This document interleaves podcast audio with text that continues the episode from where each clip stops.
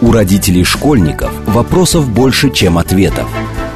Помочь разобраться в их проблемах берутся эксперты онлайн-издания об образовании «Мел». Радиошкола «Большой разговор». Программа предназначена для лиц старше 16 лет. Добрый день, в эфире Радиошкола. Это совместный проект радиостанции «Говорит Москва» интернет-издание об образовании и воспитании детей МЕЛ. У микрофона сегодня я, Надя Попадогла, главный редактор МЕЛа, а в гостях у меня Ольга Горячева, гастроэнтеролог-педиатр, кандидат медицинских наук. Добрый день, Ольга. Здравствуйте, спасибо, что позвали. А, и до Нового года у нас остается совсем немного, буквально даже уже меньше недели. Поэтому мы решили поговорить на тему, которая, мне кажется, будет волновать всех детей и родителей в ближайшие я каждый раз путаюсь, сколько у нас там выходных, но почти две недели у нас точно есть. А, поговорим Конечно. про новогодний стол, что можно, что нельзя, как есть, сколько майонеза, как, как обычно. Но на самом деле а, первый вопрос будет очень такой простой, прозрачный. Мы вечно, когда начинаются вот эти вот новогодние суета, мне кажется, первые всякие миски и плошки появляются за несколько дней до Нового года, а где-то число к третьему все уже просто лежат, и говорят, я не могу, я так переел. Вот что такое на самом деле переедание, вот это новогоднее, действительно ли оно существует как факт, и относительно родителей, и относительно детей, и как вообще понять, на самом деле, если ты не можешь сказать рационально стоп и перестать что-то там подкладывать в тарелку, как остановиться? Первые признаки того, что пора сказать себе, ни куска холодца больше. Хм, какой интересный вопрос. На самом деле их два, начнем тогда сначала. Что такое переел? Это как тот самый волк из мультика «Ну ты, если что, заходи еще». То есть, действительно, это уже невозможность что-либо поесть. И уже кусок в горло не лезет в прямом смысле. Когда это происходит? Когда мы не можем правильно рассчитать свои возможности и то, что мы действительно съели. То есть, если условно малыш должен есть 200-220 мл за раз, а он съест 500, то что случится у него? Я имею в виду ребенка до года. У него случится рвота, срыгивание и так далее. Дети постарше могут себя контролировать в плане выбросов пищи, и это все скапливается, скапливается, скапливается, желудок растягивается, и происходит почти бамс. Но бамс не происходит, потому что, в отличие от воздушного шарика, желудок довольно плотное строение имеет, там много мышечных стенок, ребенок, но и желудок раздувается, кишка встает, и вот оно переедание. Ну, а как вот тогда вообще э, попытаться спланировать этот самый новогодний стол так, чтобы никто не переел? Потому что мне кажется, что у большинства людей отсутствует какой-то пит-стоп, Абсолютно. Вот. А можно ли как-то а, компенсировать это? Ну, я понимаю, что все равно все приготовят салаты. Я точно так же готовлю салат, так что я не в белом пальто здесь. И я готовлю салаты. Но что стоит добавить как раз для тех же детей? Вообще вот иногда в некоторых домах есть такое понятие, как детский стол. И взрослый стол. Ну, естественно, мы сейчас не говорим о подростках, а о детях помладше, которые, за которыми мы все-таки следим побольше тоже, как правило. А есть э, семьи, где ребенок там, ну, по сути, с самого, ну, там, я не знаю, когда начинается первый прикорм, мне кажется, со взрослого стала. Шесть месяцев, да.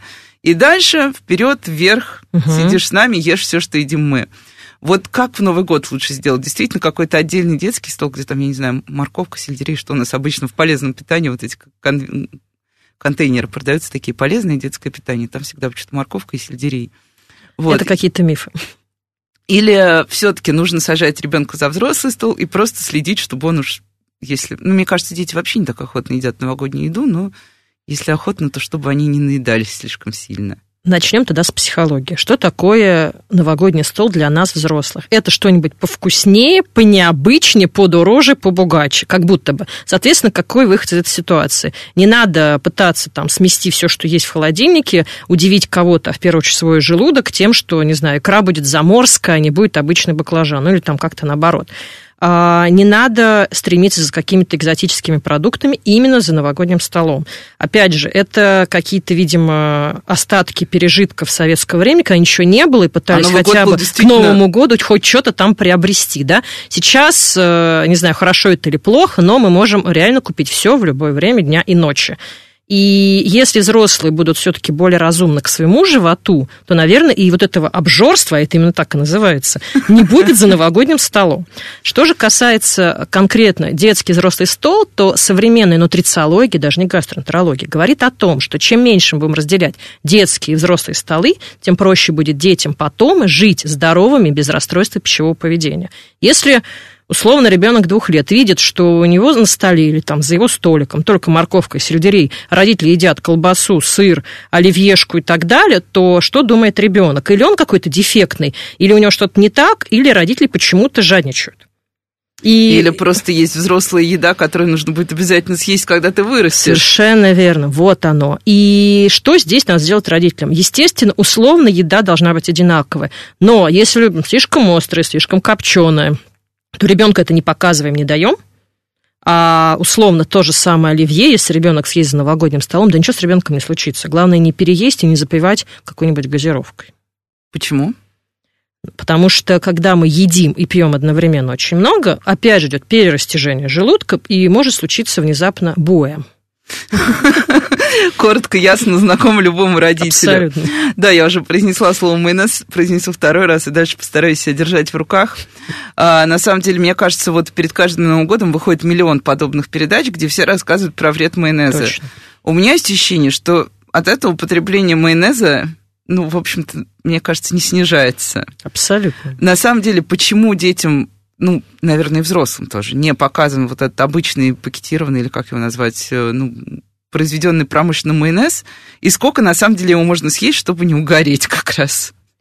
А, мне кажется, скорее это миф, чем правда, что майонез нельзя вообще. Условно, в каком-то объеме его можно. Но если это не будет белый хлебушек с майонезом, с вареной докторской или копченой колбасой, если это не будет чай с бутербродом с майонезом и так далее, а это будет разовая акция, майонез как добавка куда-то, в салат тот же самый, то почему и нет? Да, другое дело, что, наверное, если сделать майонез самому, заморочиться, или купить более натуральный майонез, чем Подороже, в пакетике да, там а-ля да, провансаль и так далее, да то, возможно, от него пользы больше. Но я, честно, не знаю таких исследований, которые бы сказали, что вот этот вот в синей пачечке нельзя, а вот этот вот в баночке, ну, в 10 раз дороже можно. Поэтому главное – это умеренность. Категорически плохих продуктов не существует. Надо уметь их сочетать и ограничивать в объеме потребления. Вот и все. То есть и для взрослых, и для детей. Ничего Конечно. не будет ни от оливье, ни от селедки. Честное слово, ни разу. А, и я не, случайно произнесла следующее ключевое слово для родителей селедка, потому что а, мы много раз наблюдали битвы вокруг детского питания в детских садах, где очень долгое время в меню была как раз селедка.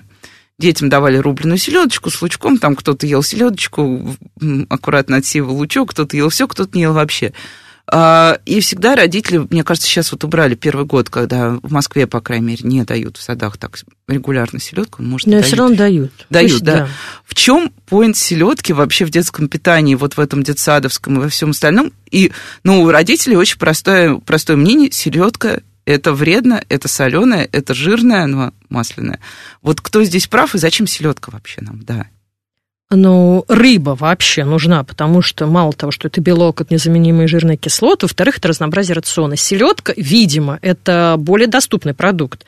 Вред ее в чем? Все правильно сказали, если она очень соленая, если она очень масляная. Поэтому, если мы знаем, что за производитель, кого мы там купили, или мы сами ее засолили, если мы положили умеренное количество соли и не перемаслили, да ешьте на здоровье, ничего не будет.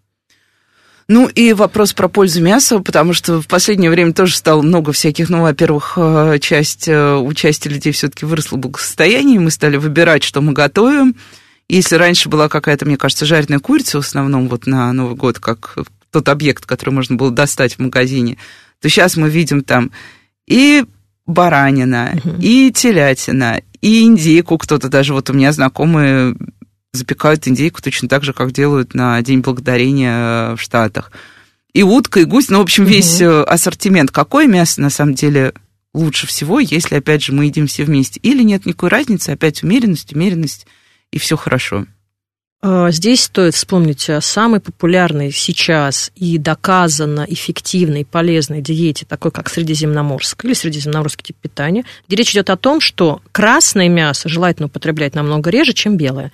То есть, если мы говорим про курицу, индейку, то да, окей. Остальное реже, но опять же Новый год раз в году, поэтому глобально это не важно, что все съедят. Единственное но, если это утка домашняя, хорошо ее можно дать даже годовалому ребенку. Если это дичь, которую кто-то заботливо или незаботливо где-то поймал, купил и так далее, лучше не давать, потому что по международным рекомендациям до 7 лет мы детям дичь, сомнительное мясо не даем.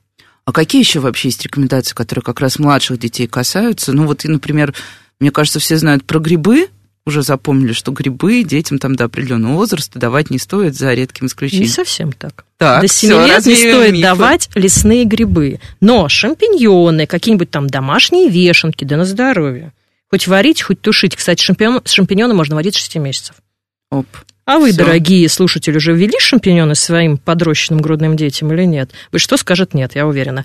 А, поэтому, что нельзя давать категорически? Продукты сомнительного производства. То есть, условно, пойти на рынок, купить яйца от курочки, от бабушки, деревенские для ребенка нет. Мы все равно не знаем, что это за качество продукта. Сальмонелла не дремлет. То же самое касается творога, сыра, вот это вот пожирнее, погуще деревенского, да повкуснее. Мы же мега-матери, отцы, мы же Вечная моя хотим. война со свекровью. Она говорит, это же деревенская, я Ай, купила на во-во-во-во-во. рынке. Там же сметана ложка стоит Да, и так да, далее. да. Вот это то самое зло, что лучше не давать, потому что, опять же, качество.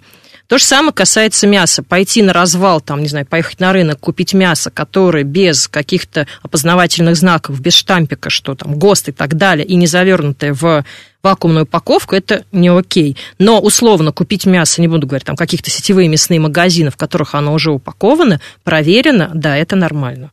То есть можно условно сделать котлеты самому, э, себе, мужу, жене, бабушке, дедушке дать ее ребенку, если вы знаете, что это мясо, которое прошло определенный контроль. А дальше мы не даем сырые мясо, сырые ры- э, рыбные продукты, то есть условно икра красная, черная, а как же это полезно да одна ложка в день, это тоже не про наших детей. Потому что первое, большинство все равно продукция браконьерская, во-вторых, там куча соли, в-третьих, мы не знаем, как это везли, какими ложками это накладывали, в какие мисочки, прежде чем нам это все как-то браконьерски, А контрафактно взрослым? продать. Взрослым относительно, ну, взрослых мне не жалко, я всегда так говорю.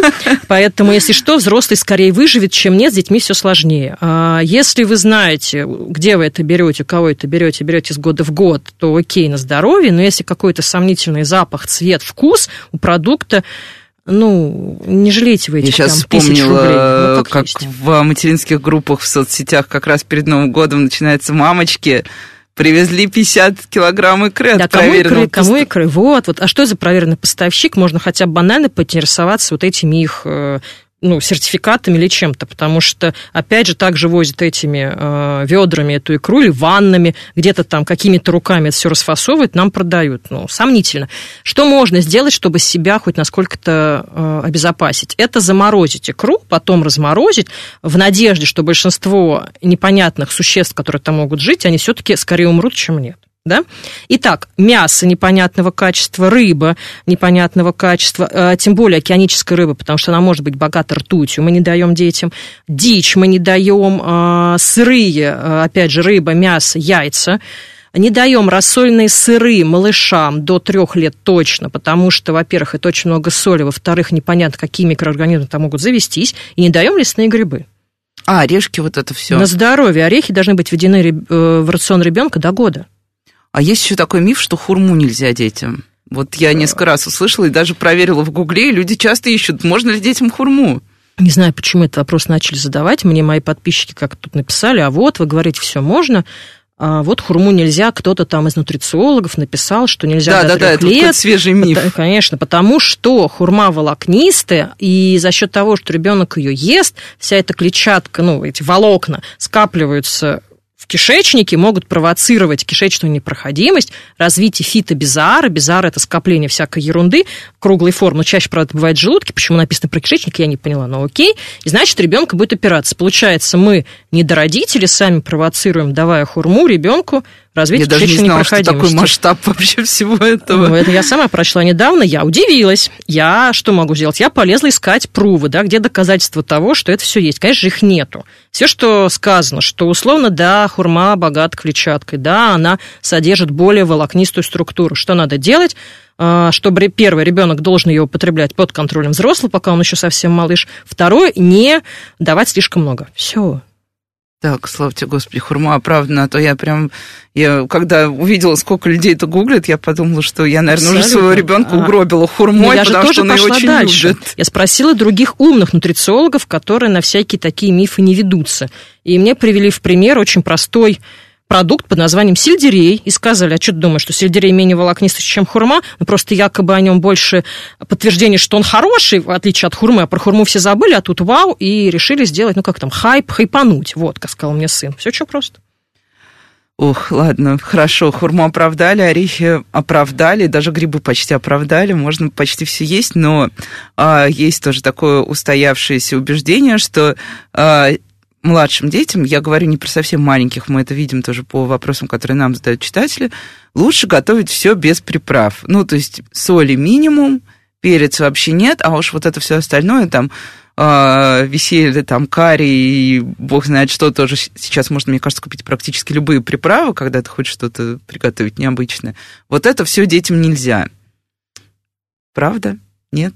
Условно. Сколько можно солить? А, условно. Мы помним главное, что соль не даем до года, а сахар не даем до двух лет вообще не даем ни в каком количестве. А почему? Вот с сахаром, да, особенно тоже часто люди говорят, ну, сахар нужен же мозгу, даже маленькие дети уже думают, Потому что, сахарку в принципе, сахар, белый порошок, он типа наркотик, все очень просто. Но если серьезно, то сахар достаточно мы получаем из фруктов из овощей, и из каш тех же самых. Зачем лишнее подслащивание? Это уже слишком все с избытком. Кстати, э, расскажу немножко такой очень важной информации. Мы затронули про детские сады. Вот в детских садах действительно с сахаром беда. Там да, компоты сладкие, даже та же селедка с луком со сладким чаем. Вообще вкусняшка какая, наверное. И гречка Ух, с сахаром. Гречка с сахаром, да, удивило. да, да. И все вот это вот сладкое-сладкое. И сейчас мы, группа врачей, э, благодаря клинике, где я работаю, Док Дети, написали такую огромную петицию и выходим на уровень э, Союза педиатров России, вместе с ними, тоже с их поддержкой, будем заниматься тем, чтобы в садах ограничили сладкое. А может быть, и вообще убрали. Ну, мне кажется, да, это вторая вечная война, помимо, вернее, нет, это первая. Это Селедка первая, уже на, на втором месте. Деле. А вот то, что все очень сладкое, да, я вот все время, что ходил мой ребенок в детский сад, в чате наблюдал эти бесконечные да. вопросы. Можно ли детям хотя бы вот борщ сахаром не посыпать. Вот, вот именно. И это какие-то непонятные рекомендации, почему они, ну, видимо, надо какой-то колораж добрать, а как добрать проще, если не посыпать там То есть это вопрос только сахара. калорий? Скорее да, чем нет. А если вот вообще взглянуть, кстати, на историю э, не только детсадовского, но и школьного питания, что-то там еще есть такое с точки зрения вот э, специалистов избыточное?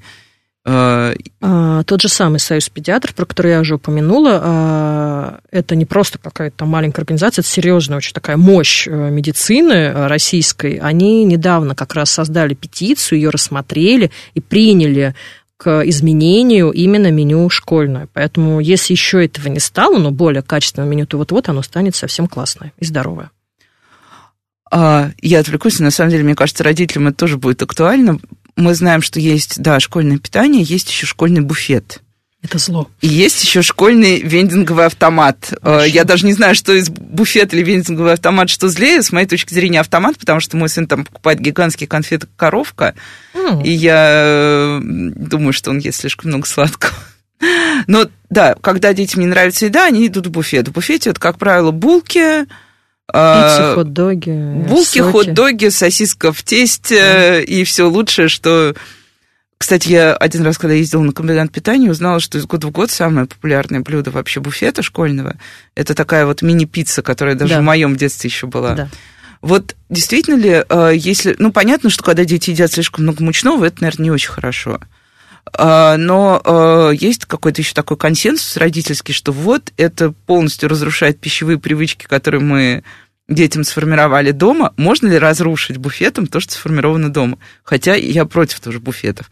И чем опасны вот эти булки бесконечные и перекусы-перекусы ну, мучное условно опасно тем, что это будут потом большие бока, и можно не пройти в дверь. Все очень просто. Плюс идет это определенное нарушение, более чем, идет э, определенное нарушение углеводного обмена, и в будущем это может привести к чему угодно, начиная от гастропатологии, заканчивая эндокриной. Я не говорю, что любая булка плоха. Опять же, мы про умеренность. Здесь надо сказать про правила здоровой тарелки, что все равно, если даже ребенок съел булку, пусть он ее закусит бананом хотя бы, условно, потому что банан это прекрасно красный фрукт, не надо считать, что как же он тоже такой сладкий и так далее. И мучнистый еще. И мучнистый, ужас. Я слышала версию, что бананы вызывают запор у детей. Э, это не соответствует реалиям. Вообще я как главный доктор по запорам в России, так меня тут окрестили, да. На самом деле нет, банан здесь ни при чем, это тоже фрукты, и ешьте на здоровье, пусть даже с булкой. Или же, если эта булка содержит достаточное количество фруктов внутри, ну там, не знаю, булочка с яблоком, по-любому лучше выбрать ее, чем выбрать булку не знаю, с пирожок творогом, с картошкой. Пирожок с картошкой. Хотя пирожок с картошкой тоже зайдет Тоже неплохо. норм, да. Потому что, или даже с капустой, это лучше, чем просто обычный пирожок. Вот. Так, и раз мы уже теперь уже А вы сказали важное специи, слово запор, да, к специям вернемся. Но а, тоже Новый год, это, мне кажется, время, когда есть, да, пом- помимо вот этой стадии, когда ты лежишь и думаешь, зачем я все это съел, у кого-то стадия, когда ему очень плохо, и все выходит через верх, и стадия запора. Не, не так. У кого-то через верх, у кого-то через низ, а у кого-то никак не выходит, и Вот, хуже всего. да, точно. По-любому, да. Да, вот что из этого хуже всего, и как вообще, почему так получается? Это тоже от переедания или все-таки человек э, должен быть склонен изначально к каким-то проблемам, ну, у него уже должны быть какие-то проблемы, и они просто вот на них наслаивается новогодний стол. Когда как, сложно сказать. Ну, во-первых, что проще. Конечно, если переел и чувствую, что пища у меня стоит уже где-то в районе полости рта языка, то лучше это все как-то каким-то, может быть, а, немножко насильственным над собой способом, но из себя вывести. Естественно, понос в данном случае лучше, чем запор. Но что главное, следить, когда идет какой-то, или, ну, извините, как есть рвотная масса или понос, чтобы не было лишней потери жидкости. Поэтому здесь главное пить побольше. И вообще, если объелся, надо попить, и надо на следующий день есть больше фруктов и овощей. То же самое касается запоров. Почему может возникнуть острый запор? Первое, другая пища. Второе, мало движения, все сидим там, не знаю, старые песни о главном смотрим или что-то из этой Три серии. дня сидим, Три да. дня же сидим, а потом, э, ну ладно, иногда там... и дети сидят с Да, нами да, только в гаджетах. Утиной походкой передвигаемся к соседям и так далее. Доедаем там, да, еще прошлогодние салаты. Но суть в том, что мы много едим, мало двигаемся и едим мало клетчатки. Поэтому, если случился острый запор, быстренько начинаем много двигаться, есть э, огурцы, помидоры, яблоки, те же самые бананы, мандарины, и да будет вам счастье. Если этого не происходит, тогда, опять же, больше объем выпиваемой жидкости, предпочтение в воде, а не алкогольным напиткам. И э, если это тоже не помогает, э, и это острая ситуация, можно подумать о стимуляции дефекации, а именно о свечке глицерина. Это то, что можно назначить самим себе, и это нормально. И детям тоже. Совершенно верно. Главное смотреть дозировку. Взрослым, естественно, взрослую, детским, э, детям, естественно, детские дозировки. Вот и все. Ничего больше самим делать не надо. Никаких литров вазелинового масла с утра, клизма с вазелином, э, подсолнечное масло и так далее Да, да, заливать да, в себя не 5 надо. ложек подсолнечного масла, я как раз это хотела глупости спросить. вообще абсолютно. Это ни капельки не повлияет на Кишечник. моторику и на тот острый запор и каловый завал, который уже у вас случился. Так, а теперь специи. Что можно? А теперь про специи.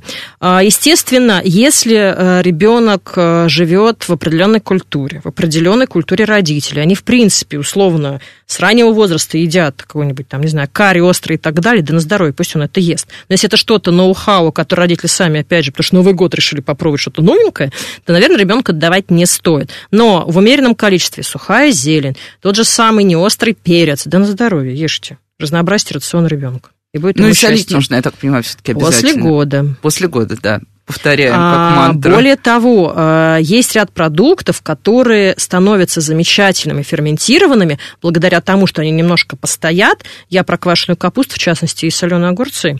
И они потом прекрасно помогают нашей микробиоте дозревать, становиться совсем полноценной, богатой различными микроорганизмами если поесть всего лишь эти продукты. Поэтому умеренно съесть даже соленого огурца, только солено не маринованный, без уксуса, которые типа бочковые бабушкины. Или квашеная капуста, которая это капуста, морковка и соль. Это просто идеал. То есть детям тоже можно все это без ограничения, ну, в смысле, в разумных, без ограничений в Опять разумных же, пределах. Если мы знаем, кто это приготовил, где это стояло и, и так далее.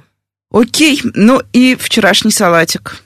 А, Здесь все очень просто. Правила таковы, что, во-первых, э, если какой-то продукт сейчас стоит на столе, то его надо максимально быстро убрать со стола, потому что все эти патогенные бактерии налетят, и все будет фу-фу-фу. А, Или же выкладывать маленькими порциями. Если остальная порция салата, желательно незаправленного, остается в холодильнике, на следующий день ешьте на здоровье. Если это а, пахнущие, пышущие майонезом блюдо, то лучше не стоит. Ну, мне кажется, самое время, чтобы уйти на новости с этой хорошей вестью, что вчерашние салаты можно, но опять же разумно.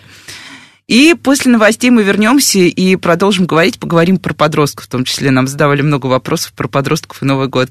С вами Радиошкола, не отключайтесь. У родителей школьников вопросов больше, чем ответов. Помочь разобраться в их проблемах берутся эксперты онлайн-издания об образовании «Мел». Радиошкола «Большой разговор». Добрый день, в эфире снова радиошкола. Это совместный проект радиостанции «Говорит Москва» интернет-изданием образования и воспитания детей МЕЛ. У микрофона, как обычно, я, Надя Попудогла, главный редактор МЕЛа. В гостях у меня Ольга Горячева, гастроэнтеролог-педиатр, кандидат медицинских наук. Добрый день еще раз, Ольга. Добрый день, Надежда. И если вы пропустили первую половину, то мы обсудили уже почти все, что может быть на новогоднем столе и что из этого можно детям, что из этого нельзя детям, а параллельно поговорили еще о массе всяких интересующих обычно родителей вещей, типа, например, можно ли детям селедку, можно ли детям квашеную капусту, орехи, хурму. В общем, если пропустили, переслушивайте. А сейчас к более взрослым детям. А, у нас есть такая рубрика «Вопрос-ответ». И один из самых популярных вопросов-ответов у нас был от родителей, пришедших 4 января. Угу. Мой подросток пришел на вечеринку, вернулся с вечеринки, ему очень плохо, как ему помочь? Вот с точки зрения врача, стоит ли как-то помогать или просто закрыть дверь и сказать, дорогой, отлежись? А, нет, это неверный шаг. Если ребенок пришел, во-первых, надо знать, почему ему плохо. Переел или перепил. То есть не стесняться задавать прямые абсолютно. вопросы. А что ты пил? А где ты это взял? А кто это принес? А было ли это открыто? Было ли это закрыто? Где это купили? В каком магазине это купили? И так далее. И это абсолютно нормальная история. Это про доверительные отношения между родителями и подростками. Это очень важно но не мне вас учить, дорогие слушатели. А, дальше узнаем, соответственно, что это было и что значит плохо. Плохо у меня болит голова, да, окей, ляг, поспи, все, мы выключаем свет, спи, забираем все гаджеты, не забываем про это тоже. Если мы нюхаем ребенка, от него разит ацетоном, что-то идет не так, здесь не стоит ничего ждать, вызываем скорую. Да, ацетономическое состояние у подростков довольно опасная вещь. Возможно, надо будет проводить какие-то инфузионные вмешательства, то есть что-то там ему закапать в вену и так далее.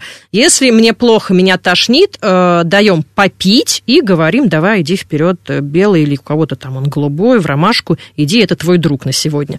Если, соответственно, мне плохо еще по каким-то проявлением, признаком, то разбираемся конкретно с этой ситуацией. Если же просто, да нет, мне плохо, я там выпил больше виски, чем должен был бы выпить, тогда вы даете ему что-то поесть, желательно более жирный продукт, ну там баранина лучше, чем э, индейка диетическая, и просим пить больше жидкости.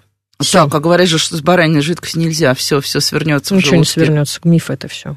Так, слава богу, теперь мне, я смогу чем-то хоть однажды запить жизнь баранина, а то мой муж удержим тем, что баранину нельзя запивать ничем, кроме очень горячего чая. Нет, это миф. Да, имеет смысл есть э, больше клетчатки вместе с бараниной для того, чтобы она лучше выходила и проходила по петлям кишки, но про питье никаких э, условно важных моментов нет. То есть ничего не завернется. Нет. А, но а, вот еще такая ситуация. Иногда часто, ну, мне кажется, это касается не только новогодних праздников, особенно вот дети там, ну, до 7 лет еще, которые не очень хорошо могут объяснить, они начинают говорить, вот посидели за столом, вот он встал из стола, пошел, говорит, болит живот, болит живот. Есть несколько там ре- стратегий реагирования. Кто-то начинает расспрашивать, как, где болит, кто-то говорит, поболит, пройдет. А, ну, тем более, что дети часто, когда говорят болит живот, это очень такое широкое, ну, угу. по крайней мере, мне кажется, на опыте со своими детьми это очень может быть много разного в этом как вообще реагировать на жалобы детей и когда все-таки нужно позвонить, там, написать врачу и сказать, ты знаешь, вот у нас все три дня салата, и ребенок теперь ходит, говорит, что живот болит, не могу, но уходит при этом, не лежит. Что вот, делать? Какой хороший вопрос. Э, Все, что вы описали сейчас, и вот он ходит и говорит, что болит, но он ходит, у него активность, и все в принципе неплохо, это функциональный болевой абдоминальный синдром. Это самая распространенная сейчас причина болей в животе. По-русски нарушилась функция по каким-то причинам. А, а, банально переел, съел что-то не очень привычное для своего желудочно-кишечного тракта, или понервничал, там были гости, не знаю, стишок надо было Дед Мороз рассказывать. Конечно. А, ну, это из той же серии «Болит живот». Э, там, не пойду на утренник. Не пойду в школу, не пойду в сад, не пойду на утренник. Конечно. Вот это все одним емким термином функциональный болевой абдоминальный синдром называется. А, и если ребенок при этом активен, у него нету постоянной непроходящей рвоты, нету огромного в прямом смысле живота, который больше его в разы, то есть сначала зашел живот, а потом ребенок. Если ребенок не бледный, если у него нету кровавых какашек в прямом смысле, он покакал, а там кровь в кале, не капелька, и вы присматриваетесь, как обычно вы это любите это делать, она дорогие или родители. Она? Вот, а именно вы поняли, вот да, это точно оно. Или от него пахнет как-то непонятно изо рта от мочи, от каловых масс, или каловая масса белая, а моча при этом довольно темная, это повод нервничать. Все остальное это условно иделяк полежи с огненожки, все пройдет, или э, попозже попей водички, или иди покакай, все пройдет. Все. Так, все расслабились немножко. А, но я а, тоже вспомнила, кстати, забыл задать вопрос, когда спрашивала про подростков. Есть, я много раз наблюдала даже на примере своих, а, мне кажется, множества знакомых, когда люди переели, следующее утро начинается там разводится что-то в, либо в воде, либо выпивается какая-то таблетка, я так понимаю, что это типа ферментов что-то, угу. наверное. А кто-то еще ферменты прям со стаканом, с первым бокалом шампанского, хлоп, и пошло. Конечно, якобы это мифы. Так, я, я с таким я еще не сталкивалась, что-то новое. А еще есть выпить альмагеля перед тем, как э, да, пойти да, на тусовку. Да. да, и, кстати, подросткам то же самое многие родители советуют, типа, выпить, тебе будет, есть что-то не угу. так пойдет, тебе будет нормально. Угу. Вот, вот это можно ли так делать? Потому что подросткам я тоже знаю, что многие родители с легкостью дают, ну, по крайней мере, вот те же вот все эти ферментные штуки какие-то, которые в аптеке без рецепта можно купить в ассортименте. Для желудка незаменим, да, тарам -парам Да, да, да. А, на самом деле ферменты не расщепляют все, что надо. Все равно фермент это какая-то минимальная часть всех тех ферментов, которые существуют в организме. Условно это не поможет, если у вас нет определенных показаний, в принципе, к постоянному приему ферментов. То есть, если нет подтвержденной ферментной недостаточности с помощью анализов, э, крови, кала, с помощью каких-то диагнозов, которые уже стоят у ребенка или у взрослого человека, просто так принимать ферменты не имеет смысла. Имеет смысл в какой-то момент встать из-за стола и погулять. Имеет смысл, опять же, сочета- э, сочетать продукты, приготовленные со свежими. То есть овощной салат, опять же, с той же бараниной. Ну окей, это лучше сработает, чем таблеточка чего-то там якобы незаменимого. То же самое касается алкоголя. А, главное, что должны знать наши дети, что не надо пить на голодный желудок, и что всегда закусывай. Как бы это странно ни звучало, но это действительно работает лучше, чем ложка какого-нибудь антацида, обволакивающего желудок. Так, а еще есть легенда, что если будешь выпивать бокал вина и потом бокал воды, с тобой ничего не случится, и можно не закусывать. Условно очень, ну, потому что снижается просто концентрация алкоголя. Так, сколько там вино, не знаю, 12 градусов, а будет 6. Все, вот и вся разница. То есть никакого суперэффекта с точки зрения происходящего Можно внутри выпить нас больше. не происходит. А, ну, а теперь опять возвращаемся к маленьким. Для них э, каникулы и новогодние все эти праздники это всегда туча подарков. Uh-huh. А, с елок приносят коробку с конфетами. На работе, вот я одно время работала в крупной компании, нам на каждый Новый год выдавали гигантскую коробку конфет, как uh-huh. подарок именно ребенку. Uh-huh. Вот, бабушки тоже приезжают, у каждой бабушки, мне кажется, по шоколадке всегда где-то спрятано глубоко-глубоко. И, и дальше... не по одной. Да. И дальше начинается следующее переедание. Переел сладкого. На самом деле, от переел сладкого, ну, я понимаю, что могут быть аллергические реакции, конфеты бывают часто тоже не очень хорошего качества, mm-hmm. и, но для желудка что-то, вот для желудка, для кишечника, чем опасно вот это переедание бесконечно, вот эти конфетки, конфетки, конфетки? Э, самая грозная опасность, которая может быть, это случится острая аллергическая реакция. Она же крапивница, отек венки и так далее. Э, потому что это слишком много сахара. Кстати, когда мы говорили в первой части про сахар, конечно, я про это забыл сказать, что сахар еще и аллерген. Поэтому здесь очень аккуратно надо быть. Но опять же, мы должны помнить очень простые вещи, что если ребенок имеет в свободном доступе сладкое в каком-то количестве постоянно, вот этого обжорства сладким у него не случится. Потому что, а что там такого интересного? Он этого Мишку Косолапова и так там видит каждый Сто день. раз пробовал. Конечно. И, опять же, разумное родительство, разумные правила правильного питания, они не исключают э, одну там дольку шоколадки в день. Да на здоровье, съешь. Да, мои дети едят сладкое, но они, моя дочь никогда не съест плитку огромную там какого-нибудь линд шоколада или огромную Аленку, потому что она скажет, зачем мне так много, я не хочу но у нее это в доступе. И, естественно, если ребенка есть какие-то ограничения, то он и будет объедаться. Поэтому, если ребенок переел сладкого, э, во-первых, провести профбеседу, объяснить, что так делать не надо. Во-вторых, опять же, переводим его на относительно правильное питания, ограничив сладкое в рационе. Но мы помним, что сладкое ограничить в рационе, это значит действительно брать просто сахара. Есть тот же самый шоколад без сахара на здоровье. Есть та же самая там белевская пастила без сахара. Она будет намного полезнее, чем то, что содержит сахар. Ну да, и чаек с сахаром еще. Три да, ложечки да, в еще чаек. три ложечки э, заедим э, сгущенным молоком и еще и вареньем с сахаром. Класс вообще.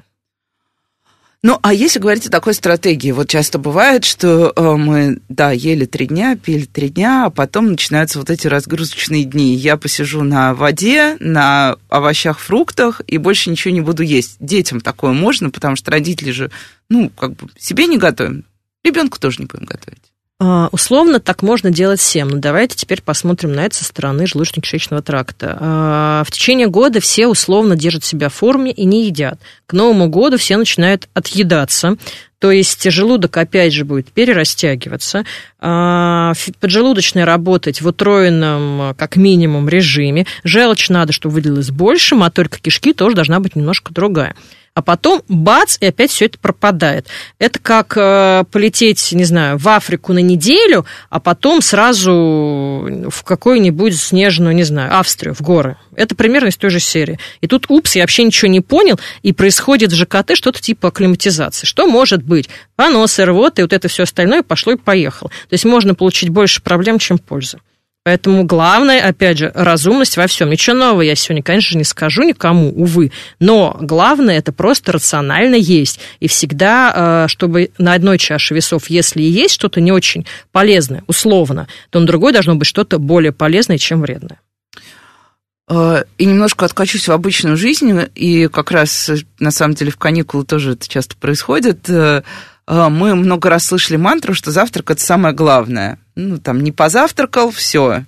У меня, кстати, вот, например, шеф-редактор, он говорит, если я не позавтракаю, я не могу работать. Это прекрасно. Вот. А, и, ну, в России, мне кажется, тоже уже появилась какая-то традиция у семьи, у многих воскресных завтраков, когда все завтракают, завтракают. В будние дни все завтракают часто намного проще. Какой вообще нужен детям, на самом деле, ну, я думаю, мы сейчас больше про школьников, младших школьников, которых как раз мы кормим, мне кажется, завтраками. А, что им нужно на завтрак? Каша – я слышала, например, тоже гипотезу, что йогурты не стоит давать, потому что они холодные, и только теплые йогурты давайте. Каши, йогурты, яйца, что вот, какой оптимальный завтрак, что это такое? Любой. Так. И холодное тоже можно давать. И даже бутерброд с колбасой можно дать, например, с огурцом. Да вообще там сейчас со стульев попадают, кто слушает. В чем да, суть? Не суть, суть в том, что вообще, суть в том, что надо что-то съесть. Все, если ребенок не хочет есть эту самую кашу, то вот это вот правило суп да каша, что там польза наша, пища, пища наша, наша, это не оно. Нет, это э, опять же пережитки нашего советского меню, когда были в том числе вот эти вот столы по Певздору и так далее. Сейчас же этого ничего нету. Сейчас идет совершенно другая история, и даже придя на прием к гастроэнтерологу, никто туалетной бумажки в идеале не должен получить с диетой номер 1, 3, 5, 4 и так далее. Я, кстати, а... меня прописывали в свое время. Ну, помню, вот. В детстве. Все врут, все врут, так что не стоит. И диет тоже их как таковых не существует. Поэтому, если ребенок говорит, я не буду есть эту кашу, я хочу хлопья с молоком, пусть он съест эти хлопья с молоком. Что должны сделать заботливые родители? Хлопья должны быть условно из э, зерен грубого помола, э, и, не, и если. А не хочет, сахарные шарики. Вот именно. Если он хочет э, условно кашу, то это должна быть не каша быстрой варки за минутку в кипятке, а это должно быть что-то, что хоть сколько-то поварится. Вот и все. А чем плохи каши, которые одну минутку? Они как раз содержат больше неполезных углеводов, это из той же серии, что съесть много сахара на завтрак. Ага. А вот именно полезных углеводов больше в тех продуктах, которые подлежат более длительной термообработке.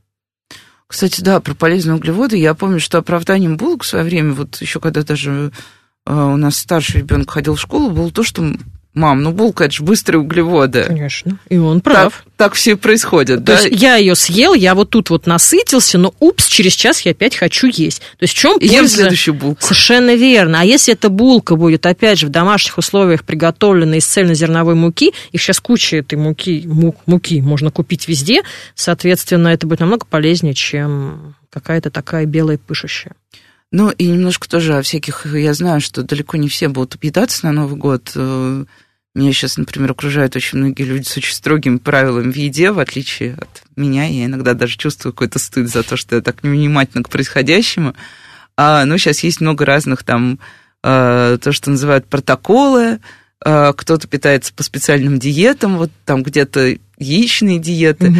И очень часто я смотрю, ну, по крайней мере, вот эти все палео штуки, например, и прочее переносятся на детей тоже. То есть мы едим по палео, угу. мы едим кето, я не очень разбираюсь, к сожалению, поэтому, возможно, неправильно формулирую. Вот это вот э, а, история, на самом деле, а, насколько вообще экстраполируема на детей. Со взрослыми, я понимаю, мы тоже можем делать с собой что угодно, мы уже выросли. Условно, да, но мы прекрасно понимаем, что все эти диеты не э, зарекомендовали себя как эффективные Единственная диета, которая действительно имеет какое-то право на жизнь, показала, что это залог правильного питания, про него мы уже говорили, это средиземноморский тип питания. Да, многие скажут, ну мы же не на море живем, окей, но именно этот тип питания максимально нам подходит. Все остальное это либо избыток, избыток белка, либо избыток углеводов, либо дефицит всего на свете. А ребенок должен питаться, соответственно, максимально разнообразно. Вот это правило, половина, э, что порция с ладошку, половина ладошки от овощей или фрукты, или овощи с фруктами, а другая половина делится пополам –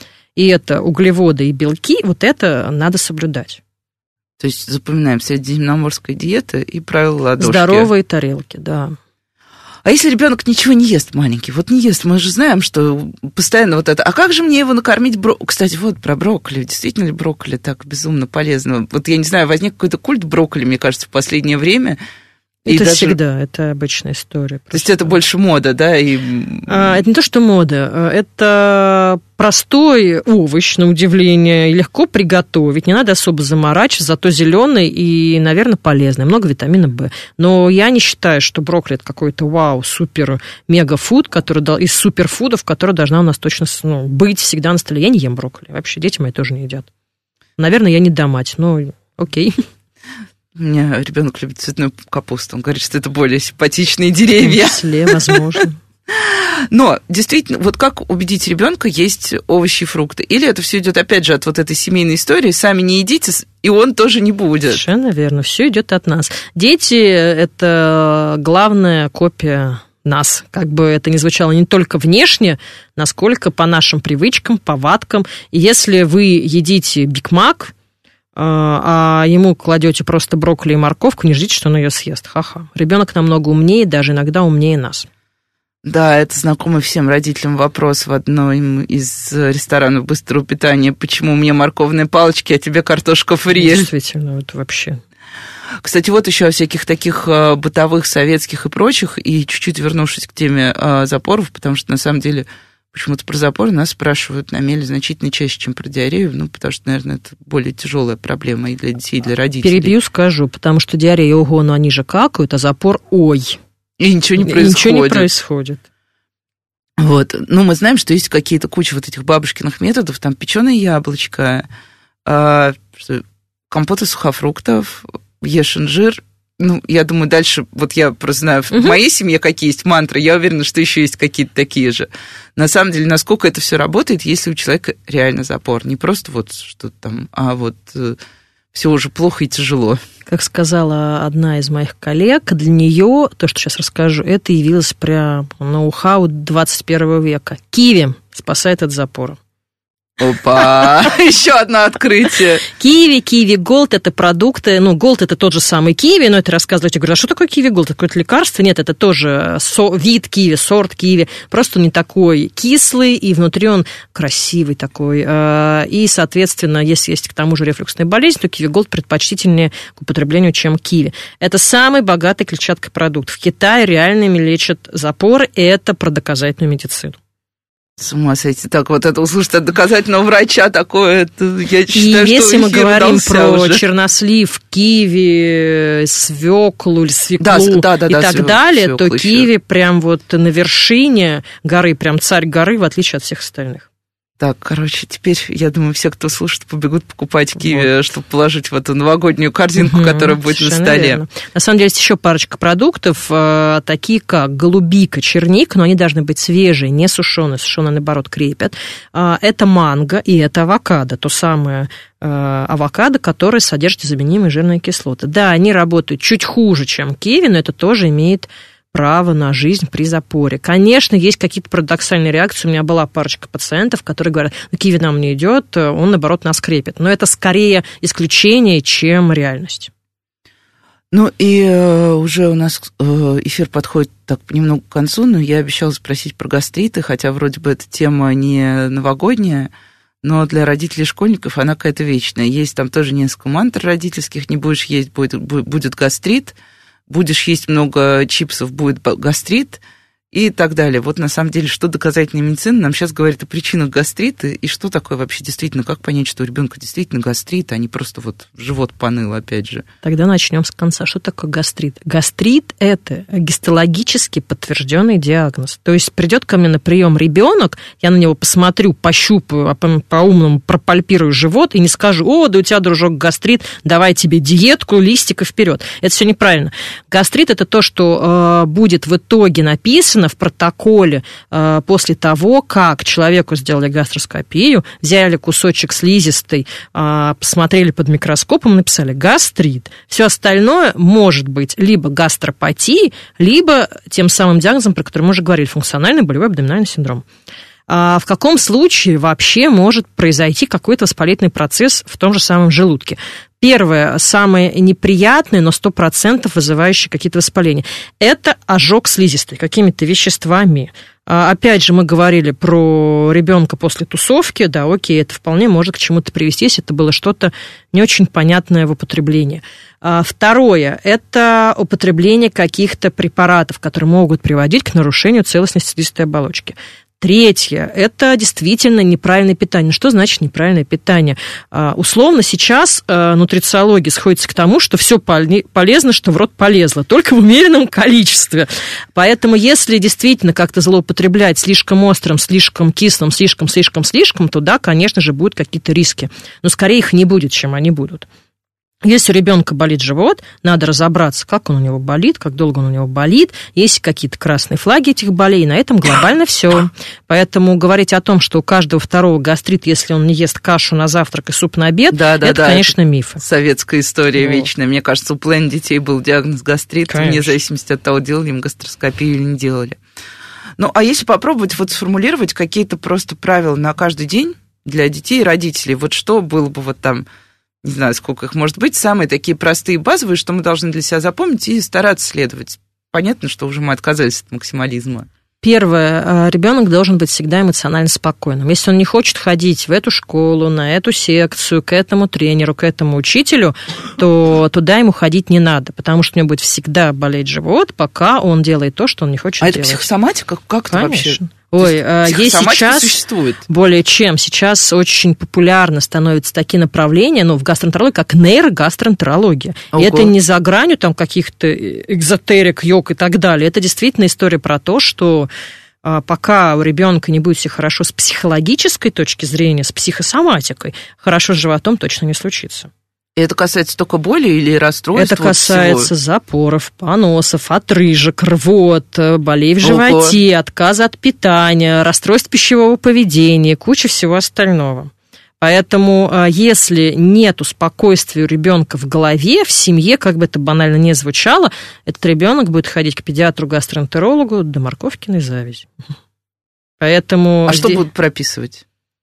Кто что? Спокойствие? Э, скорее нет. Всегда найдут какую-то проблему, какую-то причину. Кто-то пропишет диету, кто-то найдет какой-нибудь хеликобактер, который мы, в принципе, детям до 14 лет не обследуем и не лечим, без определенных на то причин. Самая популярная, а, мне кажется, история. Кто-то найдет глистов, которые тоже непонятно как нашли и так далее. Поэтому основная задача, еще раз, это спокойствие ребенка. И он должен радоваться тому, что он идет в эту школу, в этот коллектив и так далее. Второе – это условно правильное питание, опять же, средиземноморский тип питания, правила здоровой или гарвардской тарелки. Третье, своим примером всегда показывайте, что полезно, что не полезно, и не пытайтесь ребенка засунуть то, что сами никогда в жизни не едите. Это немножко даже нелогично. Четвертое, на удивление, это желательно добиваться стула по утрам. Я про какашки, я вот про что. Поэтому, если ребенок с утра покакал, то, скорее всего, в его жизни запора не будет. Потому что если, извините, приспичило в школе, в саду и так далее, и ребенок по-разному... Они, они не ходят, а потом все это как снежный ком. На самом деле, наверное, все. И просто есть. Все. Супер, спасибо. Мне кажется, это был самый расслабляющий эфир из возможных накануне Нового года. Можно все, но помним об умеренности. Спасибо Точно. большое. И до встречи на следующей неделе. С вами была Радиошкола. Спасибо, до свидания.